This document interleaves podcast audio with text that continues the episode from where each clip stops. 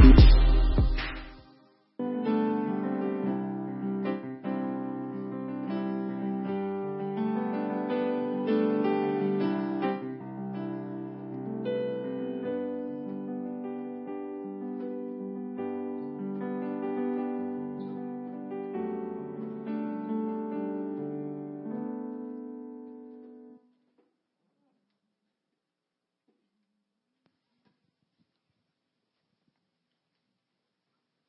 the Lord. Amen. Amen. Uh, Pastor Derek this morning uh, is away preaching out at uh, Brandywine Valley Baptist Church this morning, but he didn't leave us high and dry today. Amen. And he sent us a show enough preacher, and I'm going to tell you a little bit about him right now. Amen. Pastor Curtis Dunlap serves as the family life pastor of Epiphany Fellowship Church in Philadelphia. Through this position, Pastor Kurt provides oversight to the church's marriage, men's, and women's discipleship, student ministries, as well as some outreach summer programs that the Epiphany Fellowship Basketball League also uh, also uh, is also oversees. He uh, is also the founder of the Resolve Youth Conference, which is an annual conference focused on discipling and equipping youth primarily in urban inner city context. Pastor Kurt is extremely passionate about engaging men and helping them to reach their God-given potential as they cultivate godly relationships while leaving a positive impact on those within their sphere of influence.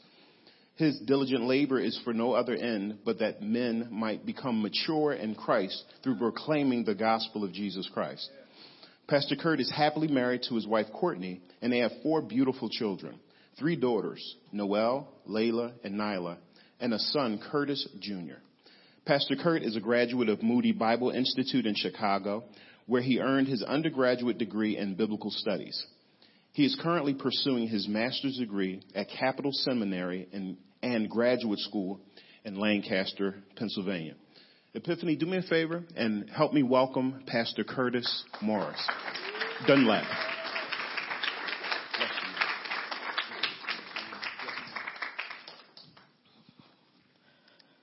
Oh man, I always hate introductions like that. When you say sure enough preacher, man, because then then you got expectations now. I feel like I got to meet them. Amen. Now it's good to be with uh, Epiphany Wilmington. I've been longing to to get here on a Sunday and spend some time with you guys, see some familiar faces in in the crowd. So it's uh, it's a joy to my heart uh, to be able to to be before you um, this morning. Uh, first, want to uh, just thank my wife for where's she at? She she just ran out of here. Did she run out of here? Okay, she's with the baby. Uh, but want to thank my wife for putting up with me because uh, I've been preaching all over the place recently, and uh, she's been traveling and missing her home church on Sundays for a few weeks. So thank you, baby. I appreciate it. Uh, you the bomb. Amen. Amen. Well, I'm gonna, I'm go ahead and get on in this word and then and then get out your way. If you could stand with me, open your Bibles to First Timothy chapter four. Stand with me, open your Bibles to 1 Timothy chapter 4.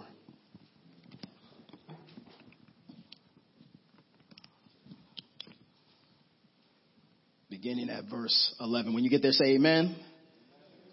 Well, that wasn't a lot of amens.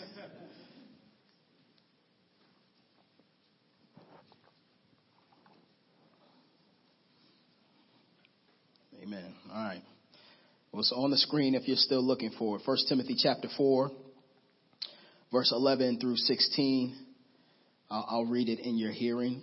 Uh, this is what the word of the Lord says. It says, Command and teach these things. Don't let anyone despise your youth, but set an example for the believers in speech, in conduct, in love, in faith, and in purity. Until I come, give your attention to public reading, exhortation, and teaching, and do not neglect the gift that is in you it was given to you through the prophecy with the laying hand, with the laying on of hands by the council of elders. And practice these things. Be committed to them so that your progress may be evident to all. And pay close attention to your life and your teaching and persevere in these things. for in doing this, you will save both yourself and your hearers. If I could tag a, a, title for our time this morning, it would simply be this Unlocking the Secret to Effective Ministry. Unlocking the Secret to Effective Ministry. Let's pray. Father, we are uh, glad and joyful this day to be in your presence, to have the privilege of God given breath in our lungs, sight in our eyes, health, life, and strength, to be able to gather with your people and worship the one true God who is worthy of our praise. And so, Father, as we open your word, we enter into this time uh, with humble hearts, seeking to learn those things which you uh, deem as beneficial for us. As Paul writes, he says that all of Scripture is God breathed and is profitable for us. And so, Father, we look to your word for encouragement, for exhortation, for rebuke, for challenge, for the growth of our souls, that you might send us out into a watching world with the love of God uh, and the peace of God that passes all understanding. So be with your servant this day. Uh, give me uh, clarity of speech uh, that I might communicate what it is that you would like us to know this morning so that we might be changed and transformed uh, and made for good use, prepared for good use for your glory and the furthering of your kingdom. This we pray in Christ Jesus' name. Amen. Amen. You may be seated.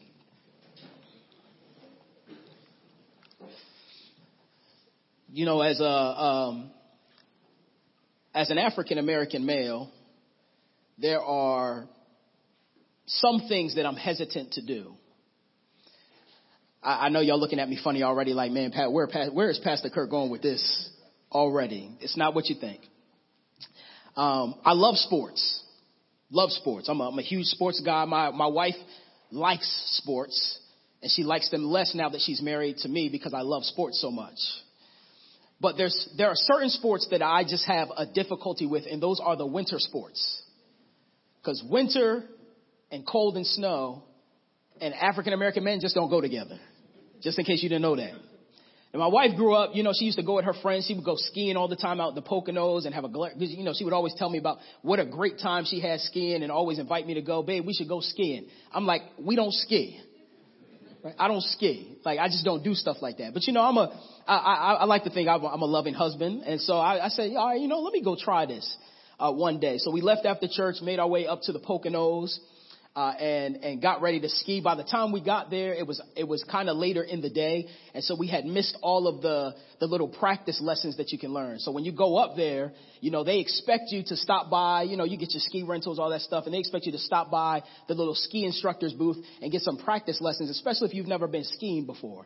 I hadn't been skiing. We had missed that time, and my wife is telling me she's she's she's you know building my confidence of telling me how easy this is right? You say, you know, it's not that hard. You're going to love it. We're going to have a great time. And me, I'm very prideful in the sense that I feel like if I do something, I should be excellent at it immediately.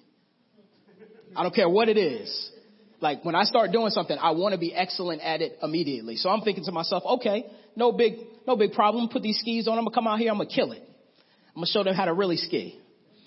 And um, I put the skis on. We jump out there, and, you know, wife is like, all right, why don't we just practice a little bit? Let me teach you a couple things, how to stop, you know, how to turn, all that stuff. So we go to this little bunny hill. You know, you know are you familiar with a bunny hill? It's like a little small kind of, uh, a little hump in the ground, I guess.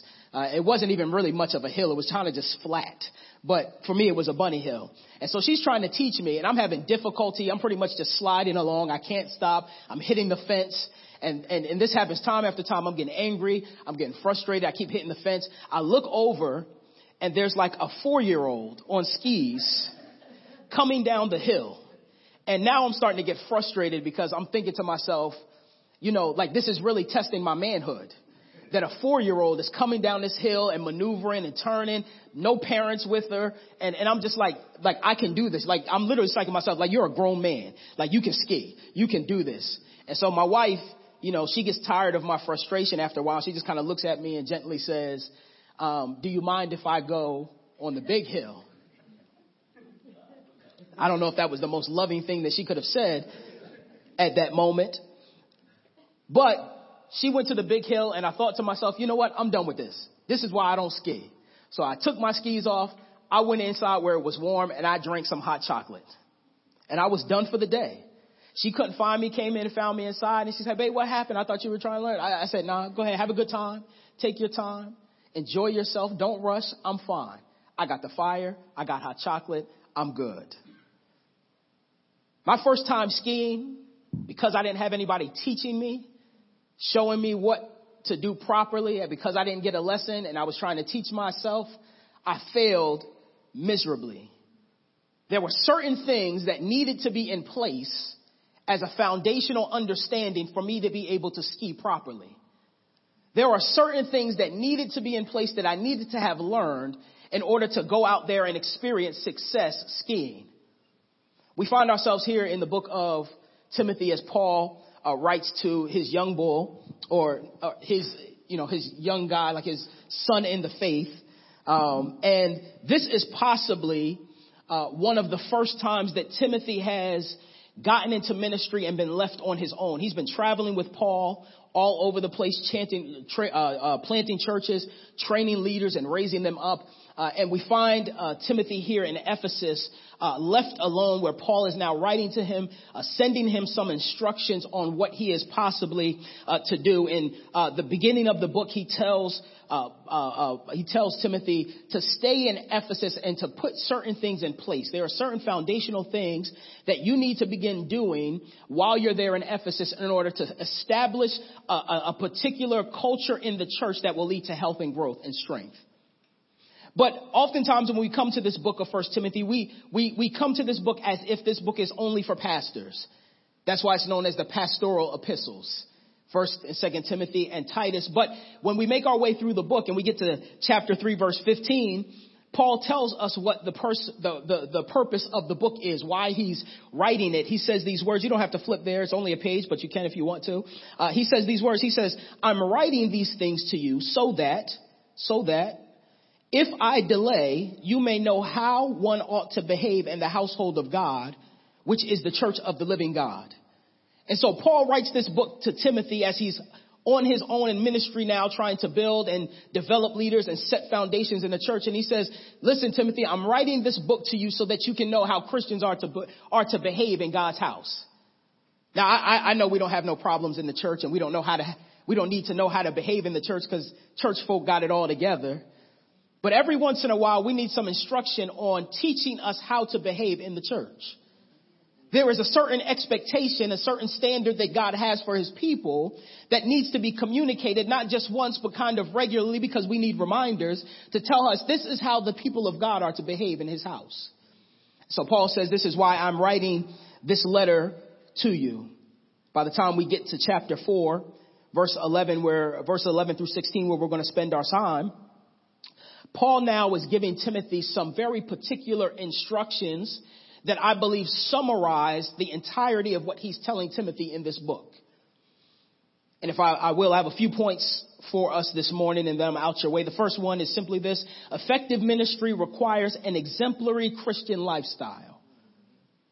Effective ministry requires an exemplary Christian lifestyle. Now, why am I, why am I talking about the effectiveness of ministry? I was a part of a church plant that's now almost 12 years old and you guys are, are right at the beginning, the early stages, the genesis of your birth here in, in, in Delaware as God wants to use this church to minister to this city, to these communities, to families within it. And God wants to do a great work in you. And I'm believing God that he's going to do a great work in you. But I'm here because I want to let you know that there are some foundational things that need to be in place in order for your witness and your ministry to be effective as you do God's work in the city. Effective ministry requires an exemplary Christian lifestyle. Look at with me at verses 11 and 12. He says, command and teach these things. The things that I've been telling you about as I'm writing you in, in chapters 1 through uh, 3. Command and teach these things. Don't let anyone despise your youth. Don't be intimidated. Don't let them intimidate you uh, uh, because of your youthfulness. But set an example for the believers. Now, oftentimes we use this verse and we stop at don't let them intimidate you or don't let anyone despise your youth. And see, Paul wants Timothy to know, Timothy, I know that you're youthful.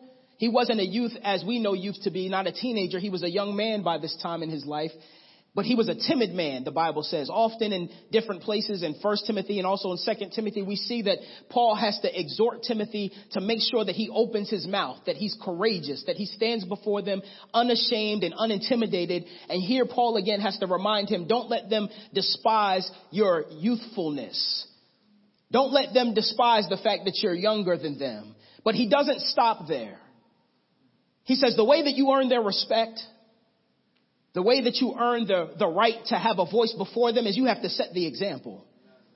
See, sometimes in your youthfulness, there may not be anybody before you that you can look to as an example of how things are supposed to be done. And yet at the same time, there's an expectation when you haven't seen it before you to set the example for those who are behind you. To set the example for those who have been around in this city doing ministry longer than you to set the example for those uh, who have uh, uh, uh, may look at you and think that who is this new church and why do they think that they have the right to come to this city and do God's work when we've been here all along? So don't let them despise you for your, for your youth, but set the example. Now the beautiful thing about what Paul is telling Timothy as he says to set this example is there is not an arrogance that Timothy is supposed to have as he's setting the example in his youthfulness where he's disrespectful and saying that he can't learn anything from those who have come before him. Where he can't partner with them, where, where he is above and better than them. This is just a season where God is saying, I want you to be faithful in your character. And what does he tell him? He says, the first thing, he says, set the example in your speech. It literally means word and what comes out of your mouth the language that you use. I like what he tells him over in 2 Timothy. He's very specific. He says, have nothing to do, Timothy, with foolish and ignorant controversies. You know, the kind that be, breeds quarrelsomeness. Set the example in your speech. Are we a church that breeds quarrelsomeness? He says the Lord's servant must not be quarrelsome, but kind to everyone able to teach, patient, enduring evil. Did you hear that? Patiently enduring evil. Correcting his opponents with gentleness. Speech.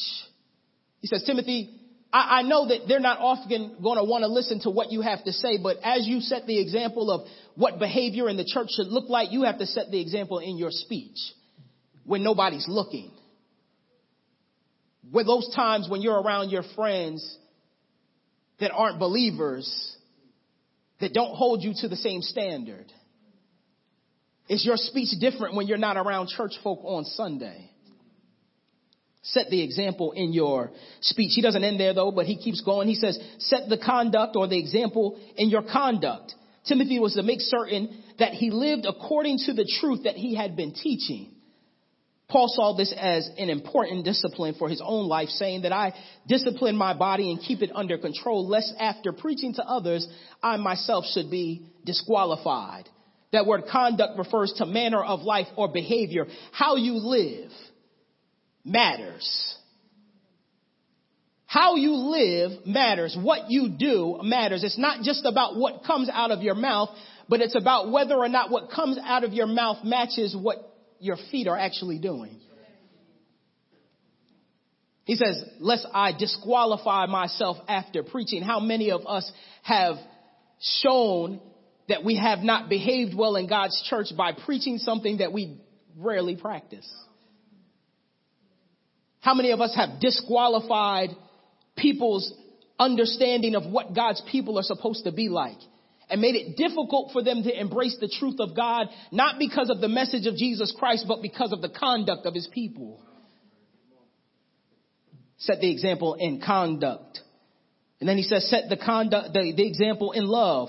Paul uses this word love that describes a distinctively Christian love. It's a, it's not just any old type of love. This is the, the Christian type of love where we're talking about a Christian ethic of love here, which seeks to give rather than to receive. What Paul talks about in Philippians chapter two, to count others more significant that than yourself, to not only seek your own interest, but also the interest uh, uh, of others. He says that love is to be directed towards other people, especially the members of the Christian community. Set the example in love. Not the type of love that places your preferences as the ultimate goal. Not the type of love that classifies certain patterns of sin as worse than others. Set the example in love. Then he says, set the example in faith. Basically meaning that if Timothy were to trust God to do what God had promised, he would be a great model of faith for the people in his care. Faith, that idea of faith combines both the elements of trust and confidence in God a trust of what is not known and a confidence that God will do it, as well as faithfulness to him. So he says, set the example in speech and conduct and love and faith. And then he says, set the example in purity. I love that word. It means moral cleanness. It's where we get our word hygiene from. It's related to that word hygiene, especially as it relates to the integrity of one's relationship with the opposite sex. Purity can be understood as a general term for an upright and morally blameless life, and specifically as referring to being free from any immoral acts, especially acts related to sex. If there was one critique that most people would have against the church, it would be for our lack of moral cleanness it would be for the lack of the church's hygiene. The church has not done a good job to take care of cleaning itself, of bathing itself, washing itself in the water of the word. And so the world doesn't see the reflection of what is clean and what is morally good and what gives off a fragrant odor, but they see the stench. They see the hypocrisy. They see the dirt and they want nothing to do with it. If there was one critique that we needed to be mindful of, it would simply be this that we need to take care of our moral cleanness. Not only does effective ministry require an exemplary Christian lifestyle, but it also requires a clear communication of God's word. If you want to have effective ministry, if you want your ministry to be successful, then it is absolutely necessary that there is clear communication of what God's word says. Look with me at verse 13. It says, until I come, Paul tells them, give your attention to public reading, to exhortation, and to teaching. To public reading, to exhortation, and to teaching. It's interesting that we find uh, this idea uh, that comes from what happened oftentimes in the synagogue. And not only that, but we see something clear about this happening in Nehemiah chapter 8 after the wall has been rebuilt and they found the law and the, uh, and the, the law of God. And it says this, it says that they read from the book, from the law of God clearly. And they gave the sense so that the people understood the reading. And Nehemiah dispensed men to go out into the crowd and to interpret what God's law said so that the people could understand what they were reading. And then the Bible says that they stood there all day long listening to God's word read, hearing the interpretation of it, and crying in worship to God because of how good his word was. See, there, there, there's this understanding here that Paul is encouraging Timothy with and say it's not just enough for you to get people to hoop and holler because they're excited there has to be a clear communication of God's word where people actually understand what his word is saying and know how to apply it to their lives in faithful obedience. See, teaching God's word with clarity takes time. It takes patience. It takes an understanding of words so that I can take big ideas and break it down into smaller understandable sentences so people can digest it. See, that was one of the issues with the Corinthians that Paul got on them about. He said, man, y'all are trying to eat a bunch of meat and you're not ready for that. You should hunger and long for the pure milk of the word. Because all of this theology that you're trying to understand is just going to make you want to regurgitate it without knowing what you're talking about and find yourself in foolish arguments about this, that, and the third. And the purpose of God's word is never going to get to the purpose, which is actually changing lives. That word for preaching or exhortation here in verse 13 translates a Greek verb that is often translated to encourage or to comfort or to urge. Preaching here, as Paul uses this term, does not refer to the proclamation of the good news of the gospel, but more so to the explanation of the scripture passages themselves so that their meaning is relevant and clear. Another way that Paul could have just simply said this is to say, Timothy, when you preach God's word, make sure that you explain the meaning of the scriptures to the people so that they understand. Not only does effective ministry require clear communication of God's word and an, uh, an exemplary Christian lifestyle, but it also requires the exercise of spiritual gifts and calling. Verse 14 says, do not ne- neglect the gift, Timothy, that is in you. The gift that was given to you through prophecy with the laying on of hands by the council of elders. This idea of do not neglect is the phrase basically meaning you must continually make use of. The gift could have potentially represented an aptitude for teaching and preaching together with an ability to understand the gospel and discern error. It's interesting if the church is going to be effective in ministry, then the church needs all of its members to actively, regularly use the gift that God has given you. I don't know if you guys know this, but typically the normal statistic in the church is that 10% of the church is doing 100% of the work. How much more effective would the ministry of the church be if every single member was utilizing their gifts and callings for the furthering of God's kingdom through the local church. In 1 Corinthians chapter 12, Paul makes this argument and he says that every single believer has been given a particular gift by the Holy Spirit. If you name the name of Jesus Christ, if you have trusted him for salvation, that you have been downloaded with a particular set of skills for God's use. And so the question that I have for you today is how can this church be effective if you are sitting on the skills that God has given you expressly for the use in his church?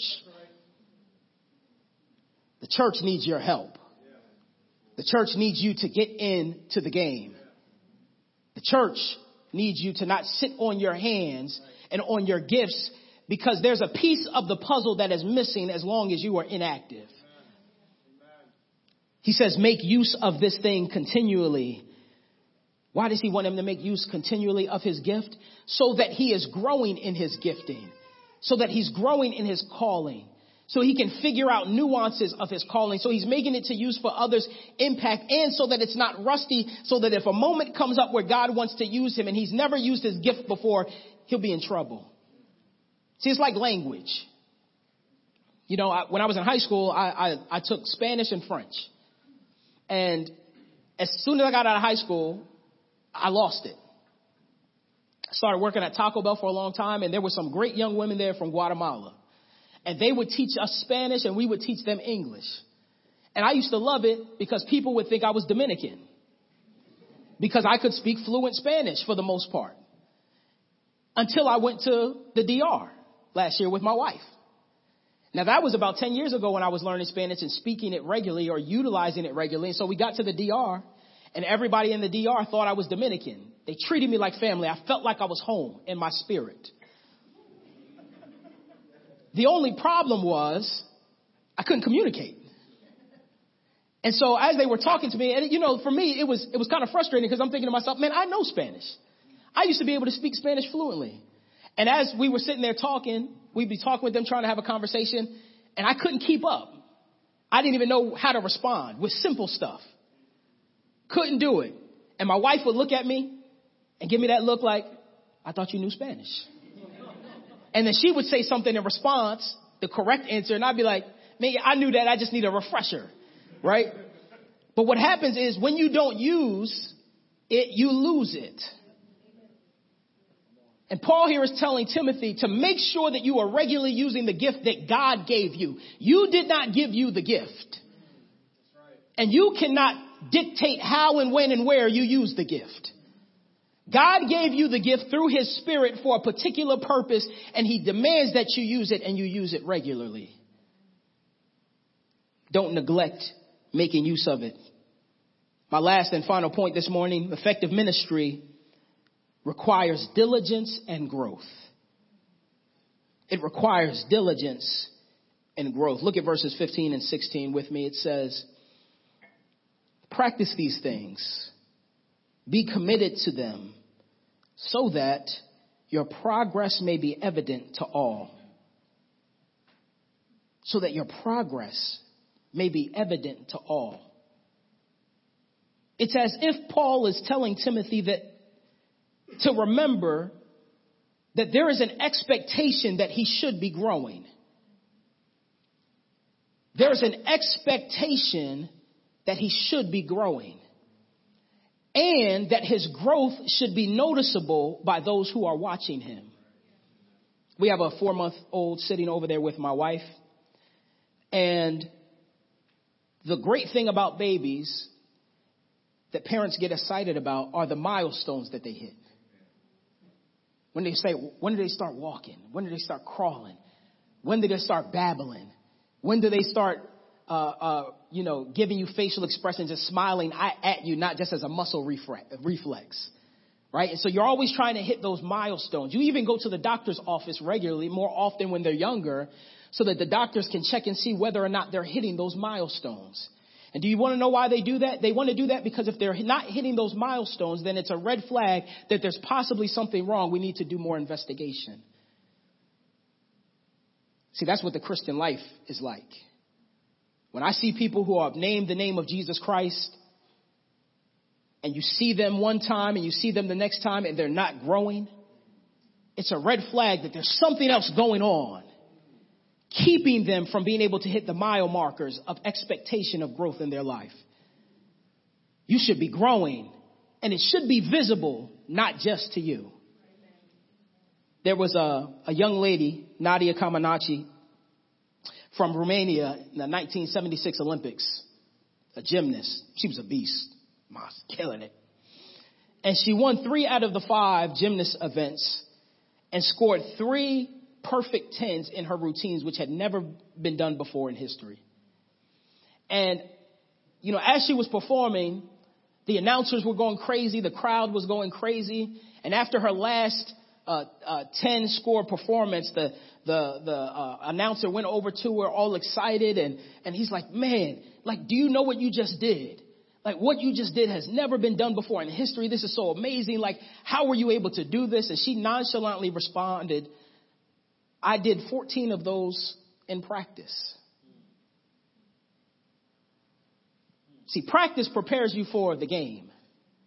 Practice prepares you for when the lights are on.